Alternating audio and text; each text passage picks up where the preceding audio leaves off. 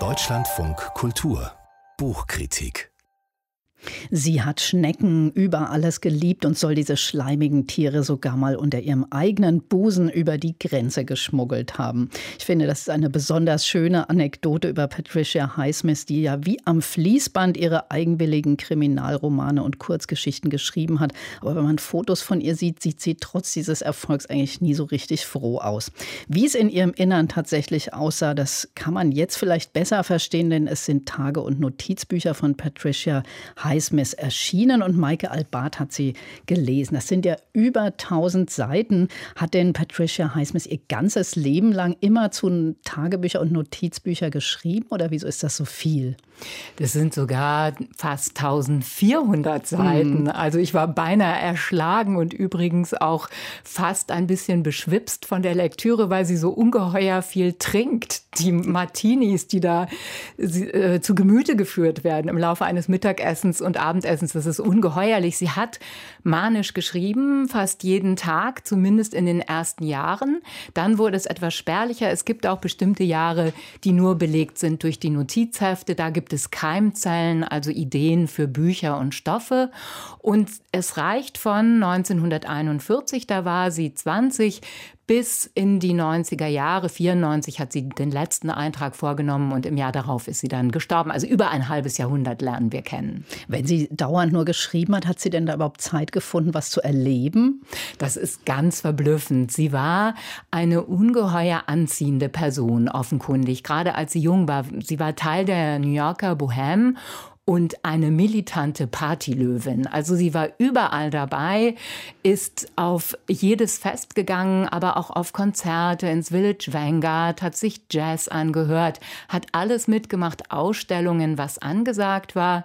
Sie hat sehr gelebt in ihren Liebesbeziehungen. Sie war homosexuell, wie sie es nannte. Sie hat nie davon gesprochen, dass sie lesbisch sei. Es ist auch ein Blick in die Geschichte der Sexualität im Grunde genommen in der Zeit, was ich sehr aufschlussreich finde, denn sie hat zum Teil auch das kommt vor, schwere Konflikte gehabt mit ihrer Mutter, die sie nie danach gefragt hat, immer nur bemängelt hat, dass sie zu viel mit jungen Frauen ausgehen würde und ihr den ein oder anderen Mann auch immer nahegebracht hat.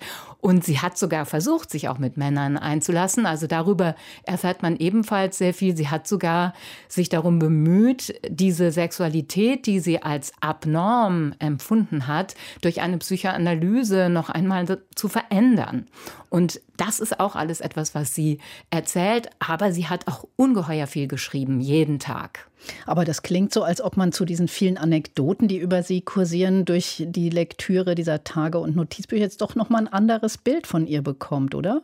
Ja, absolut. Ich fand das hochinteressant, weil sie ja schon auch eine ambivalente Person ist. Also sie berichtet sehr viel von ihren privaten Belangen. Sie ist auch überhaupt nicht schonend, was sich selbst angeht. Sie ist hart in ihren Urteilen anderen gegenüber. Über eine Freundin sagt sie einmal, die sei so entsetzlich feminin im Innern. Also ist sehr, sehr streng mit anderen und sie hütet diese Kreativität. Sie braucht auch die Beziehungen zu den Menschen. Sie ist da sehr benutzerisch, um ihre eigene Produktivität anzufachen. Und was ich auch aufschlussreich fand, war, dass sie so ungeheuer fleißig und ehrgeizig war und dass man auch sieht, wie schwierig es war, sich zu etablieren als Schriftstellerin. Also man wird auch Zeugin ihrer ganzen Versuche, Geschichten zu lancieren. Sie hat ja dann Anfang der 50er Jahre großen Erfolg mit zwei Fremde im Zug und Hitchcock hat das verfilmt. Aber es hat gedauert und es ging dann oft auch später besser über Europa. Und übrigens, dass sie so grimmig oft guckt, das lag auch daran, dass sie schlechte Zähne hatte und sehr eitel war. Und sie wollte ihre Zähne dann nicht zeigen. Also Zahnbehandlung, Geldknappheit, das ist alles immer ein Thema in diesen Tagebüchern. Sie nimmt relativ wenig Bezug auf politische Ereignisse. Also da sieht sie auch mm, so von Veränderungen in Europa. Sie geht ja dann in den späten 40er Jahren schon nach Europa, dass das ein kaputter Kontinent war, durch den Krieg gezeichnet scheint sie nicht wahrzunehmen. Also das ist so ein ganz bestimmter Blick, den sie auch hat. Es gab ja im Vorfeld noch mal so ein bisschen Wirbel, weil sie, es hieß in einem Artikel in der Süddeutschen, sie sei äh, rassistisch oder sogar antisemitisch. Hat sich das bestätigt für Sie, dieser Eindruck? Ich war zögerlich, ob ich das überhaupt lesen will. Aber das hat sich für mich nicht bestätigt. Sie ist reaktionär gegen Ende ihres Lebens. Als junge Frau ist sie Kommunistin und sie ist politisch überhaupt nicht ernst zu nehmen. Also es ist wirklich der Maschinenraum, ihrer Produktivität, ihres Schriftstellerinnen-Daseins, den wir hier betreten. Aber mit ähm, Politik hat das wenig zu tun. Ich finde, es ist eine skandalisierende Lesart, das in den Vordergrund zu stellen. Sie hat zum Teil Klischees und ist auch unmöglich in ihren Ansichten.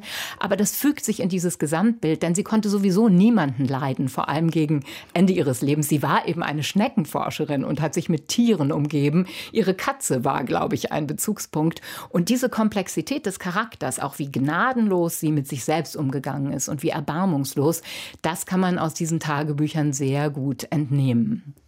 Maike Albart über die Tage und Notizbücher von Patricia Highsmith herausgegeben hat das Buch Anna von Planta und aus dem Amerikanischen übersetzt ist es von Melanie Balsburg, Katja, Anna, Nina Kroll, Marion Hertle und Peter Torberg und erschienen ist das Ganze im Diogenes Verlag.